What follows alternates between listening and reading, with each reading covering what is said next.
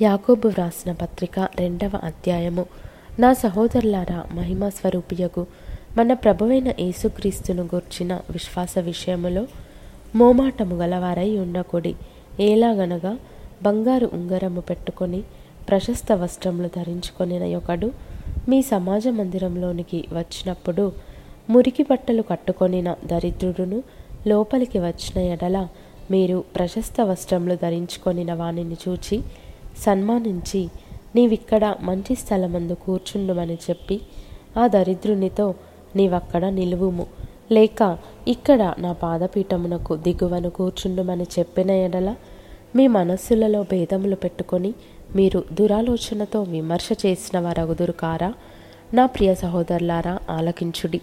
ఈ లోక విషయములో దరిద్రులైన వారిని విశ్వాసమందు భాగ్యవంతులుగాను తన్ను ప్రేమించు వారికి తాను వాగ్దానము చేసిన రాజ్యమునకు వారసులుగాను ఉండుటకు దేవుడు ఏర్పరచుకొనలేదా?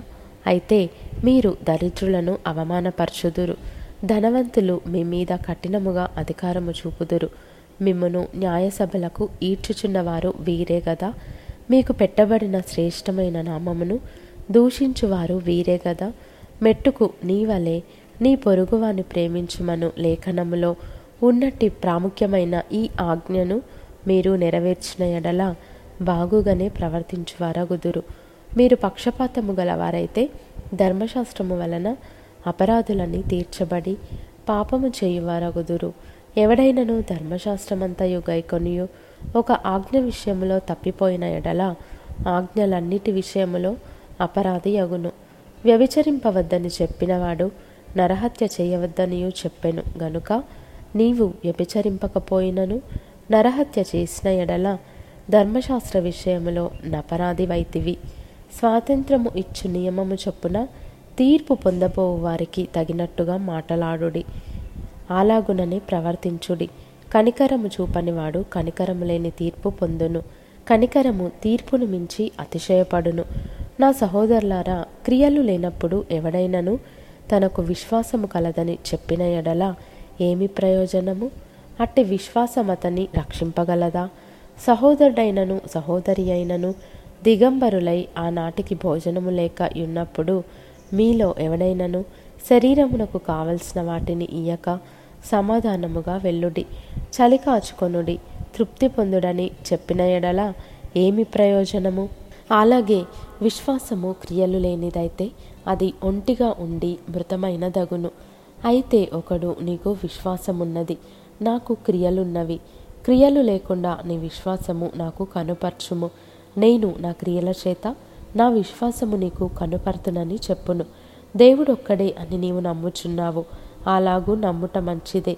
దయ్యములను నమ్మి వనకుచున్నవి వ్యర్థుడా క్రియలు లేని విశ్వాసము నిష్ఫలమైనదని తెలుసుకొనగోరుచున్నావా? మన పితరుడైన అబ్రహాము తన కుమారుడైన ఇస్సాకును బలిపీఠము మీద అర్పించినప్పుడు అతడు క్రియల వలన నీతిమంతుడని తీర్పు పొందలేదా? విశ్వాసము అతని క్రియలతో కూడి కార్యసిద్ధి కలుగజేసెననియు. క్రియల మూలముగా అతని విశ్వాసము పరిపూర్ణమైనదనియు గ్రహించుచున్నావు గదా? కాబట్టి అబ్రహాము దేవుని నమ్మెను. అది అతనికి నీతిగా ఎంచబడెను. అను లేఖనము నెరవేర్చబడెను. మరియు దేవుని స్నేహితుడని అతనికి పేరు కలిగెను. మనుష్యుడు విశ్వాసమూలమున మాత్రము కాక క్రియల మూలమునను నీతిమంతుడని ఎంచబడునని మీరు దీని వలన గ్రహించితిరి. అటువలనే రాహాబను వేష కూడా దూతలను చేర్చుకొని వేరొక మార్గమున వారిని వెలుపలికి పంపివేసినప్పుడు క్రియల మూలముగా నీతిమంతురాలని ఎంచబడెను గదా. ప్రాణము లేని శరీరం ఎలాగు మృతమో అలాగే క్రియలు లేని విశ్వాసమును మృతము.